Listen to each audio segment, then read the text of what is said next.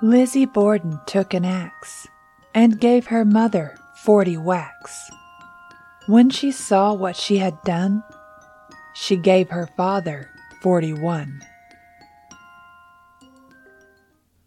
Welcome to Destination Terror, your passport to the scariest places in the world, from haunted hotels to locations of unexplained creature sightings, and now places that we only visit in our imagination.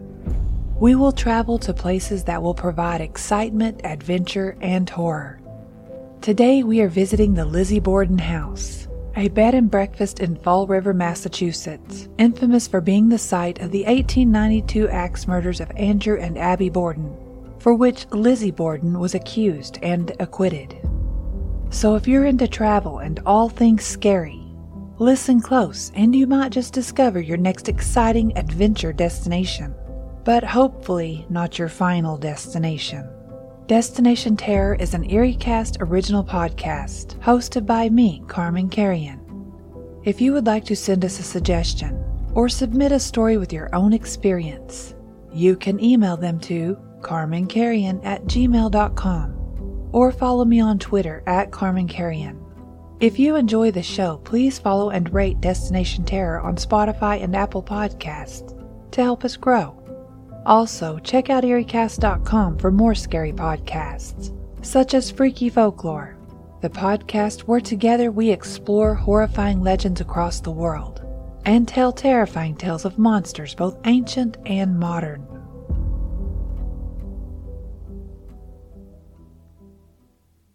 I knew convincing Lily to come with me this weekend would be easy, but I wasn't sure Alex would be easily convinced. Lily and I had a bad habit of dragging him to weird places all the time. I traveled all over the U.S. visiting locations with grim pasts. I love all things scary. My love for horror sparked my career. I used to write scripts and stories for horror based content for other people until I realized I had the skill and knowledge to do it for myself full time. Over the years of writing for others, I had slowly built a following that really loved my content. This past year, I was finally able to work for myself full time, and it's been incredible. One downfall I didn't consider was having to travel alone to a lot of these places. I couldn't expect my friends to put their lives on hold and come travel with me, though I knew Lily would. I couldn't afford to pay her a living wage just yet. But hopefully, one day soon, I can afford a whole team to do what I love. My next episode would be the Lizzie Borden House. It was a place on Lily's bucket list, and I knew she'd never forgive me if I didn't take her with me on this trip. Alex? Well, we hadn't seen him much since he moved last year, and he lived only an hour from the Borden house, B&B. That means we haven't been able to talk him into anything foolish for far too long. So I knew I had to talk him into this trip. As I had predicted, Lily was loaded and ready to go, an hour after I called her. We were in the car and on the road within two hours. Lily consumed her waiting coffee on the six hour drive. She also had to take multiple potty breaks, to the point I thought we might never make it. By the time we made it to Alex's, it was dark. His amazing wife, Katie, met us at the door with a big smile and hugs. I've missed you guys so much. Katie pulled us into an embrace and squeezed us both. We've missed you two goofy squirrels, too. Now get in here. Dinner's on the table. The four of us ate and laughed until 2 a.m. Before we finally turned in, we discussed the trip and what I had planned for the next two days. Katie couldn't take off work, so we were pretty bummed that she couldn't go. But nevertheless, we planned to enjoy every minute of it. The next day, the air inside the Lizzie Borden bed and breakfast was thick with anticipation as Alex, Lily, and I settled into our respective rooms. Our shared love for true crime and the paranormal had led us to this historic house, infamous for the gruesome murders that occurred here in 1892. Armed with cameras, EVP recorders, and a sense of adventure, we were ready to spend the night in the very rooms where the Borden family tragedy unfolded. With my camera in hand, I eagerly snapped photos of the antique furniture and Victorian decor. The atmosphere was both thrilling and eerie. Alex, the resident skeptic, teased, You really think we're going to catch a ghost on camera, Sam? I shot him a mischievous grin. You never know, Alex. This place is known for being haunted. Lily, the true crime enthusiast, couldn't contain her excitement. Imagine sleeping in the same room where Lizzie Borden's stepmother was brutally murdered. This is like a dream come true. That statement earned her an awkward glare from Alex. Alex pressed his fingers to the bridge of his nose and sighed. How is it that I've let the two of you rope me into something like this again? Both of you have loose screws. Lily laughed in response while mocking his movements. As the night descended and the house embraced an unsettling stillness, we gathered in the sitting room to discuss our plan for the evening. Our excitement mingled with a tinge of nervousness. We decided to start our paranormal investigation in the room where Abby Borden met her tragic end. The flickering candlelight cast dancing shadows on the walls as I hesitantly asked, Is there anyone here with us? Can you give us a sign? To our surprise, the spirit box crackled to life, emitting an otherworldly static. Alex exchanged an uneasy glance with Lily. Stop playing, you two, that's not funny. His breath was shaky, and I pressed on. If you're Abby, can you tell us what happened that day? A faint, disembodied voice whispered through the static, sending shivers down our spines. Not her. Lizzie. Lily's eyes widened. Did you hear that? It said Lizzie. Alex, a little unnerved, crossed his arms. This really isn't funny anymore. What are you guys doing? You know ghosts aren't real, and they certainly can't talk. Which one of you are making it do that? Undeterred, I didn't need Alex to believe, so I asked, Lizzie, if you're here, can you give us a sign? Suddenly, the temperature in the room dropped, and a chilling breeze swept through, extinguishing the candles.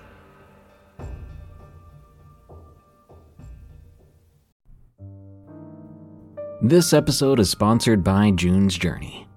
What is horror to you? Monsters? Murder? Mystery? Well, if human monsters are your thing, June's Journey is the game for you, albeit in a more light-hearted tone. June's Journey is a hidden object game with a thrilling murder mystery set in the roaring 20s. You play as June on the hunt for your sister's murderer Discover clues through exciting hidden object scenes with beautiful and atmospheric illustrations and music. Victory brings you closer to new plot points and suspenseful answers. When not hunting for clues, you can customize your own luxurious estate island with gardens, buildings, and decor. Or chat and play with or against other players too, in the Detective Club, where you could even put your skills to the test in the Detective League. June's Journey is both relaxing and fun to play, with my busy schedule, I find it's the perfect game to pick up and play whenever I've got a free moment. It doesn't demand too much time, and it's pretty satisfying solving puzzles quickly and unlocking new clues. Can you crack the case? Download June's Journey for free today on iOS and Android. In 1893, the trial of Lizzie Borden for the murder of her parents became a captivating spectacle for the public. The fascination with the case stemmed from the almost unimaginable brutality of the crime, especially considering the defendant's gender, background, and age. Contrary to the 81 blows suggested in a well known verse, the Bordens endured only 29 blows, adding to the mystery surrounding the case, compounding the intrigue was the jury's decision to exonerate Lizzie, despite the prosecution presenting evidence that many contemporary historians acknowledge as compelling. On a scorching August 4, 1892, at 92 2nd Street in Fall River, Massachusetts, Bridget Maggie Sullivan the maid in the Borden family residence, reclined in her bed after completing the task of washing the outside windows. The tolling bell of the city caught her attention, and consulting her clock revealed the time. It was 11 o'clock. The stillness was shattered by a cry from Lizzie Borden, the younger of the two Borden daughters. Maggie, come down! Come down quick! Father's dead! Somebody came in and killed him! Approximately 30 minutes later, after the police had covered the body of Andrew Borden, described as hacked almost beyond recognition, and searched the downstairs for signs of an intruder, a neighbor, Adelaide Churchill, arrived to console Lizzie. It was then that she made a gruesome discovery on the second floor of the Borden home the lifeless body of Abby Borden, Lizzie's stepmother. Notably, investigators found Abby's body cold, in contrast to the warm state of Andrew's, indicating that Abby had likely been killed earlier, possibly at least 90 minutes before her husband. In a headline titled Shocking Crime, a venerable citizen and his aged wife hacked to pieces in their home, the Fall River Herald detailed the swift dissemination of the news surrounding the Borden murders with hundreds converging on 2nd Street. The residence had been the abode of Andrew J. Borden and his wife, a place where they had lived in happiness for years. The Herald's on site reporter provided a disturbing account of the deceased man's appearance. Over the left temple, a wound, six by four inches wide, had been made, as if pounded with the dull edge of an axe. The left eye had been dug out, and a cut extended the length of the nose. The face was hacked to pieces, and the blood had covered the man's shirt. Despite the gruesome scene, the room maintained an ordered appearance, devoid of any signs of a scuffle. Initial speculation, as reported by the Fall River Herald, revolved around a Portuguese laborer who had earlier visited the Borden home, seeking wages owed to him. Andrew Borden, claiming a lack of funds, instructed him to return later. Medical evidence hinted at Abby Borden's demise being the result of an attack by a tall man who struck her from behind. Shortly after the murder, newspapers started presenting evidence suggesting the possible involvement of 33 year old Lizzie Borden in her parents' deaths. Notably, Eli Bence, a clerk at S.R. Smith's drugstore in Fall River, informed the police that Lizzie had visited the store the day before the murder and tried to purchase prussic acid, a lethal poison. The Boston Daily Globe carried stories about rumors asserting that Lizzie and her stepmother never got along together peacefully, and that for a considerable time back, they have not spoken. However, it also acknowledged family members' insistence that relationships between the two women were entirely normal in contrast, the Boston Herald regarded Lizzie as beyond suspicion, stating, From the consensus of opinion, it can be said, in Lizzie Borden's life, there is not one unmaidenly, nor a single deliberately unkind act. The authorities concluded that the murders must have been perpetrated by someone within the Borden home. However, they were confounded by the absence of blood anywhere, except on the victims' bodies and the inability to discover any apparent murder weapon. Suspicion increasingly focused on Lizzie, given that her older sister Emma was not home during the murders. Investigators found it peculiar that Lizzie seemed unaware of her mother's whereabouts after 9 a.m., despite her claims of having gone upstairs to put shams on the pillows.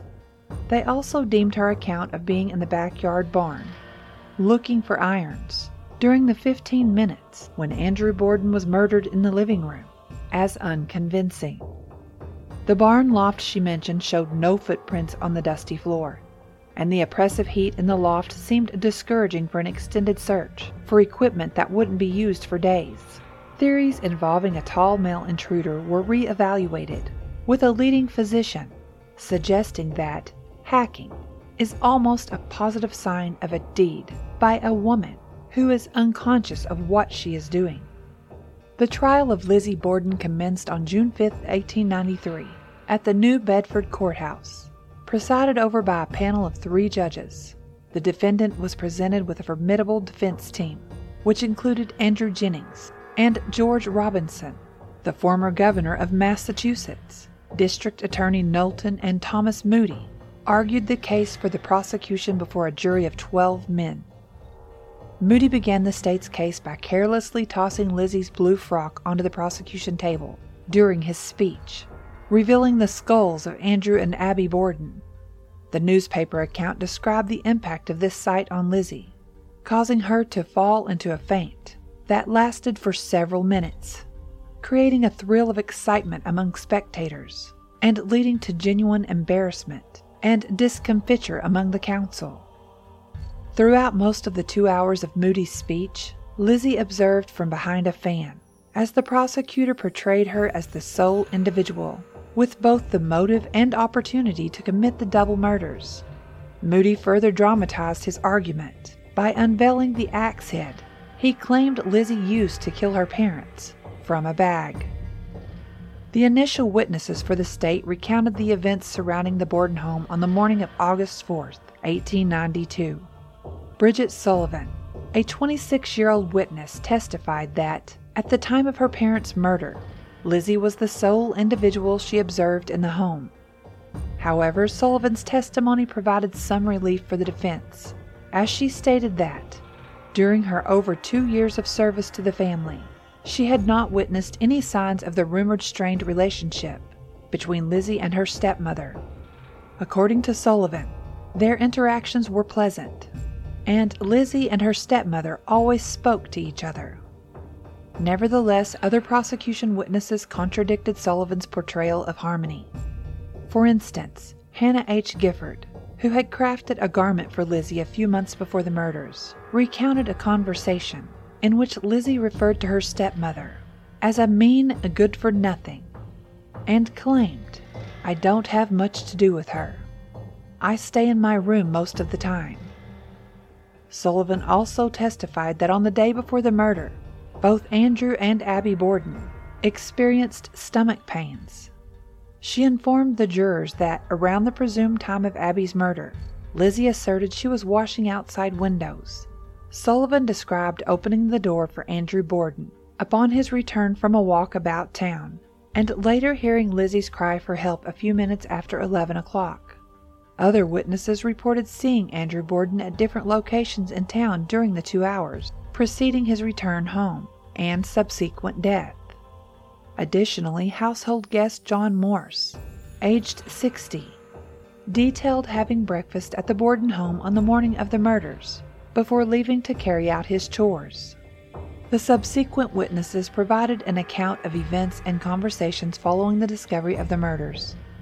Dr. Seabury Bowen, the Borden family physician summoned to the home by Lizzie in the late morning of August 4th, recounted Lizzie's narrative about searching for lead sinkers in the barn, and her relief that her father's disputes with his tenants likely played a role in the murders. During cross examination, Seabury acknowledged the defense's suggestion that the morphine he prescribed for Lizzie could contribute to some of the confused and contradictory testimony she provided at the inquest following the murders. Adelaide Churchill, a Borden neighbor and crucial witness, recalled Lizzie wearing a light blue dress with a diamond pattern on it, but did not remember observing any blood spots on it. John Fleet, the assistant marshal of Fall River, recollected his interview with Lizzie shortly after the murders. Lizzie corrected him during the testimony, stating that Abby Borden was not her mother, but her stepmother clarifying that her biological mother had passed away during her childhood. The most compelling testimony once again came from Alice Russell. Russell described a visit from Lizzie the night before the murders, during which Lizzie announced her intention to go on vacation and expressed a sense of foreboding, stating that something is hanging over me. I cannot tell what it is. Russell recounted that Lizzie, after describing her parents' severe stomach sickness attributed to bad baker's bread, revealed, I feel afraid something is going to happen. Lizzie explained that she wanted to sleep with one eye open at times, fearing that someone might burn the house down or harm her father due to his discourteous behavior. District Attorney Moody directed his questioning toward the Sunday after the murders, asking Russell about the dress burning incident.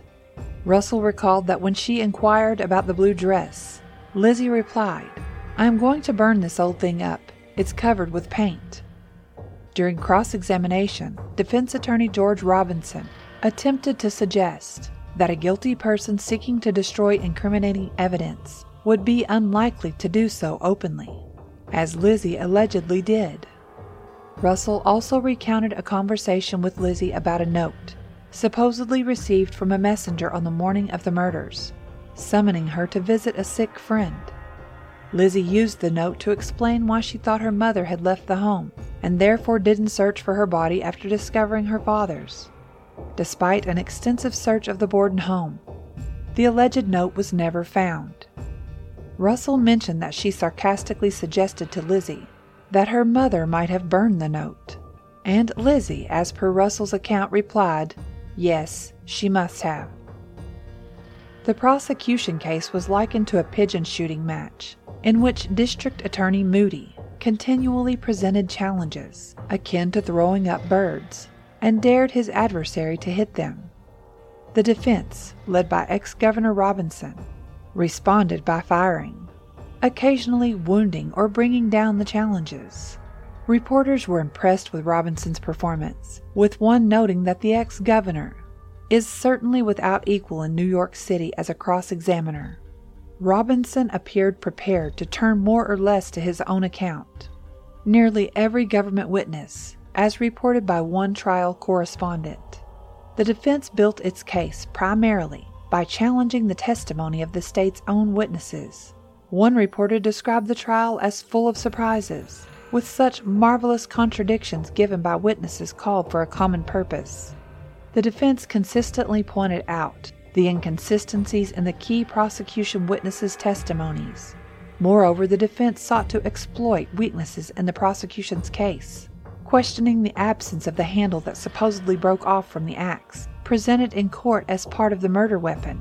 The defense raised doubts about the government's timeline, highlighting the challenge of washing away blood from one person's clothes, and the murder weapon, then concealing the weapon, all within the short span of 8 to 13 minutes allowed by the prosecution's timeline between Andrew Borden's murder and Lizzie's call to Bridget Sullivan. A critical juncture in the trial occurred when the three judge panel decided that Lizzie Borden's inquest testimony, marked by contradictions and implausible assertions, could not be presented as evidenced by the prosecution. The judges reasoned that, during the coroner's inquest, Lizzie functionally operated as a prisoner charged with two murders. Her testimony, given without the presence of her attorney, was deemed involuntary, and the judges emphasized that Lizzie should have been informed of her right to remain silent under the Fifth Amendment of the Constitution. The state's argument that Lizzie was merely a suspect, not a prisoner, at the time of the inquest was rejected, and the judges dismissed the notion that her statement should be admissible because it resembled a denial rather than a confession. On June 14th, the prosecution concluded its case with one final setback. The state aimed to have druggist Eli Bence testify before the jury about Lizzie Borden's visit to a Fall River drugstore on the day before the murders, during which she purportedly requested 10 cents worth of prussic acid, a poison. However, after excusing the jurors, each equipped with a palm leaf fan and ice water as they left the courtroom, the state's attempt to establish the qualities, properties, and uses of prussic acid through medical experts, druggists, furriers, and chemists was deemed inadmissible by the judges, who excluded the evidence. The defense called only a few witnesses to the stand. Charles Gifford and Uriah Kirby testified that they observed a peculiar man near the Borden house at approximately 11 o'clock on the night preceding the murders. Dr. Benjamin Handy attested to seeing a pale-faced young man on the sidewalk close to 92nd Street around 10:30 on August 4th. Additionally, a plumber and a gas fitter gave testimony suggesting that in the day or two leading up to the murders, they had been in the Borden's barn loft. This testimony aimed to cast doubt on the police's assertion that Lizzie's alibi was questionable due to the seemingly undisturbed dust in the loft, where she claimed to have been searching for fishing equipment during the time of the murders. Emma Borden, Lizzie's older sister, was a highly anticipated witness for the defense. During her testimony, Emma asserted that Lizzie had a positive relationship with their father. She informed the jurors that the gold ring discovered on Andrew Borden's little finger had been a gift from Lizzie 10 or 15 years prior, and he held it in high regard.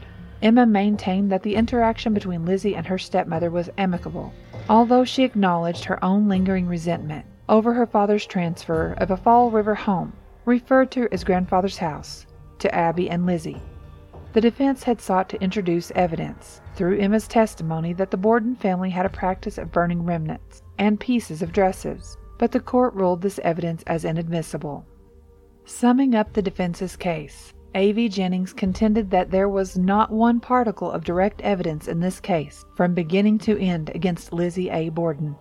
There is not a spot of blood, there is not a weapon that they have connected with her in any way, shape, or fashion. Governor Robinson, in his closing speech for the defense, asserted that the crime must have been perpetrated by a maniac or a devil, not by someone with the respectable background of his client.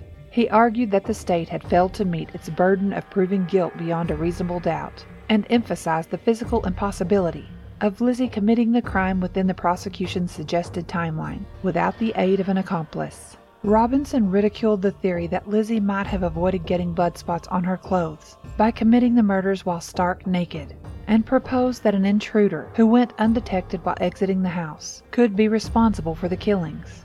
After Hosea Knowlton's adept summary of the prosecution's evidence, Justice Dewey instructed the jury, according to one newspaper report, the judge could not have more absolutely pointed out the folly of depending upon circumstantial evidence alone. If he had been the senior counsel for the defense making the final plea in behalf of the defendant, the charge was described as remarkable, a plea for the innocent. Justice Dewey advised jurors to consider Lizzie's exceptional Christian character, asserting that it entitled her to every possible inference in her favor. The jury deliberated for an hour and a half before delivering its verdict. The clerk inquired of the foreman, What is your verdict? to which the foreman responded simply, Not guilty. Lizzie emitted a cry of relief, sank into her chair, placed her hands on a courtroom rail, buried her face in her hands, and then let out a second exclamation of joy. Soon, Emma, her legal counsel, and courtroom onlookers rushed to offer their congratulations to Lizzie. She concealed her face in her sister's arms and declared, Now take me home. I want to go to the old place and go at once tonight. The verdict received widespread praise in the press. The New York Times, for instance, commented in an editorial It will be a certain relief to every right minded man or woman who has followed the case to learn that the jury at New Bedford has not only acquitted Miss Lizzie Borden of the atrocious crime with which she was charged, but has done so with a promptness that was very significant. The Times went on to express its view that the verdict amounted to a condemnation of the police authorities of Fall River, who secured the indictment and have conducted the trial. Furthermore, the Times criticized the vanity of ignorant and untrained men charged with the detection of crime in smaller cities, stating that the police in Fall River were the usual inept and stupid and muddle headed sort that such towns manage to get for themselves. It is indeed fair to say that the prosecution failed to meet the burden of proving guilt beyond a reasonable doubt in the case of Lizzie Borden. The state's case relied heavily on the argument that no one else could have committed the crime, despite some suspicious actions on Lizzie's part, such as burning a dress. The jury did not find this sufficient for a conviction. There is speculation that if the defendant had been a male, the jury might have been more inclined to convict. One of the defense's advantages was that, in 1893, many people found it difficult to believe that a woman from Lizzie's background could have carried out such brutal killings. Following the trial, Lizzie Borden returned to Fall River, where she and her sister Emma purchased a grand home on the hill called Maplecroft. Lizzie developed an interest in theater, frequently attending plays and associating with actors, artists, and bohemian types. Emma moved out of Metropolis in 1905, and Lizzie continued to reside there until her death at the age of 67 in 1927. She was buried beside her parents in Fall River's Oak Grove Cemetery. If she possessed knowledge of the true events that unfolded on that fateful day, Lizzie took her secrets to the grave. Who, then, could be responsible for this heinous crime? Who possessed both motive and opportunity? And who could have opted for such a gruesome and malicious weapon to carry out the act? An intriguing hypothesis centers around the wild eyed man, witnessed by several people around the house on the morning of the murders. According to this theory, the suspect in question might have been William Borden, the illegitimate son of Mr. Borden. It is suggested that William, seeking to extort money from his affluent father, who was allegedly in the process of preparing a will, could have been the perpetrator. This theory gained substantial support in Arnold Brown's book, Lizzie Borden The Legend, the Truth, the Final Chapter. Brown skillfully demonstrates how this theory addresses numerous loose ends in the case, rendering it one of the most plausible explanations. In Arnold Brown's intriguing narrative, a hidden family secret adds a layer of complexity to the infamous Lizzie Borden case. Brown suggests that Andrew Borden had an illegitimate son, William Borden, a figure known within the family but never openly acknowledged. The tension within the Borden household escalated just before the murders, fueled by Andrew's contentious will, which promised to distribute his wealth in a manner that displeased both Lizzie and Emma. Feeling slighted by their father's impending decisions, the sisters sought William's assistance in swaying Andrew against his intended course of action. Brown delves into William's troubled psyche, proposing that his animosity toward Abby Andrew's second wife, stemmed from a distorted perception of her replacing his own mother. In this narrative, William, not known for sound mental faculties, harbored a particular resentment towards Abby. His fury ignited, possibly exacerbated by taunts or dismissive remarks from Abby regarding his inheritance chances. Armed with a hatchet he habitually carried in a burlap bag, William unleashed his rage upon Abby, killing her in a fit of violence. Subsequently, as Andrew returned home, William confronted his father, and a heated argument ensued. Andrew, perhaps unaware of the danger, turned his back on his agitated son and laid down on the sofa. William's rage flared once more, leading to the brutal murder of his father. After committing the atrocities, William fled the scene, leaving behind witnesses who glimpsed an unknown man near the house shortly after the murders, a figure never identified. In Brown's speculative account, Lizzie chose to remain silent about the true killer, allowing herself to be implicated and subsequently acquitted. The motive behind this risky move was greed. By avoiding the revelation of the real murderer, Lizzie secured her and Emma's status as the sole, undisputed heirs to the Borden fortune. This gamble paid off allowing the sisters to inherit the family wealth without the complications of sharing it with potential heirs of their half brother. Whether Brown's theory accurately reflects the events of that scorching August day in 1892 remains unknown. Among the myriad theories surrounding the Borden case, Brown's narrative emerges as one of the most plausible, offering a unique perspective on the motivations and actions of those involved. Today, the original Borden family home on 2nd Street in Fall River has been transformed into a bed and breakfast. Guests have the opportunity to spend a night in the very room where Abby Borden met her tragic end. Painstakingly restored to its appearance on that ominous day, the house welcomes Borden enthusiasts, offering tours that delve into the enigmatic history of one of the most notorious crime scenes in American history. The truth is, we will likely never know what actually happened that fateful day.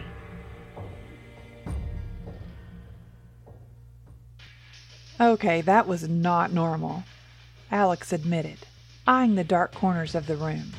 As we continued our investigation, strange occurrences unfolded. Shadows seemed to move on their own. Footsteps echoed in empty hallways, and we heard faint whispers that sent a shiver down our spines. Lily, ever the brave one, suggested we move to Lizzie's bedroom. In her room, the atmosphere felt heavier. My camera captured unexplained orbs of light, and the EVP recorder picked up soft, melancholic whispers. Convinced we were not alone, we sat in silence, waiting for another sign. Suddenly, the antique mirror in the corner began to sway gently, as if moved by an unseen hand. Lily gasped, and Alex's skepticism wavered. I, undeterred, addressed the unseen presence. Lizzie, if that's you, give us one more sign. In response, the room filled with the ethereal sound of a woman humming an old tune, a haunting melody that lingered long after we left the room. As we retreated to our own quarters, adrenaline pumping, Lily exclaimed, I can't believe it. And then Alex hesitantly admitted, I can't explain what happened in there, but it was definitely strange, and I'm not so sure you two aren't to blame. Believe what you will, sir, but that wasn't me. I warned you this place was haunted, I retorted with confidence. I've been to so many places that claim to be haunted and walked away disappointed. Not even one goosebump. But this was spectacular. Reviewing my photos, I couldn't contain my excitement. This is going to be the best episode of the podcast yet. As we settled into our beds, we couldn't shake the feeling that the spirits of Lizzie Borden's house had shared a piece of their tragic history with us. The true crime enthusiasts had become surprising participants in a paranormal encounter. That would make a good title, I thought to myself. Alex had tried and failed to sleep in his own room. He shamelessly asked to sleep in my room. We had scared him before, but this whole encounter was just a little too far for him. Notes for the future. This had also been my first encounter that yielded actual results, as amazing as these. I had never captured voices before. I was far too excited to sleep. My mind was racing, and I couldn't wait to get the story out there with the evidence. I knew this would be huge for my show. I sat up until 3 that morning writing. When I heard a thud come from outside my room, Alex was sound asleep in my bed, and Lily had gone to bed hours ago. Lily, was that you? I called out. No response. I heard another loud thud. This one was closer and much louder. Ha ha, Lily. You can stop now. You've scared the crap out of me, I said with a shaky voice. The loud sound of fists pounding on the bedroom door rang out. Alex shot up out of bed and I moved across the room beside him. What the hell was that? Alex asked. I shook my head. I don't know. I thought it was Lily at first, but. The door thrashed on the hinges violently. I shrieked in pure terror. I had never been this scared before, not in all the places I'd been, and I watched far too many true crime shows to know this won't end well. I shouted, we didn't mean to bother you. Just please don't hurt us. Tears. There were actual tears running down my face. The door swung wide open, and a black silhouette stepped forward. Damn it, Lily. You about gave us both a freaking heart attack. Lily was wide eyed and looked horrified. I heard you screaming, and then I heard banging. I ran as fast as I could. What the hell happened? The banging wasn't you? Alex asked. No, I was sleeping. I got up to use the bathroom, and that's when I heard Sam. The three of us looked around, dazed and flabbergasted. Well, whatever it was is gone now. We should get some rest. Come first light, we're getting out of here, Alex announced. Well, I'm not going back in there alone. You two better make room, Lily said. We made it through the night without further incident. The next morning, Alex volunteered to drive back to his house so that I could work on my story while everything was fresh. I pulled out my camera to look through the photos again, but the camera was empty. All the photos I had captured were gone. In shock, I pulled out the recorder and I too was erased. I sank back into my seat, feeling defeated. All my evidence was simply gone. I knew there was no way anyone would believe me. But that didn't really matter. I knew this trip would mark the three of us, and we'd never forget what we saw or what we heard.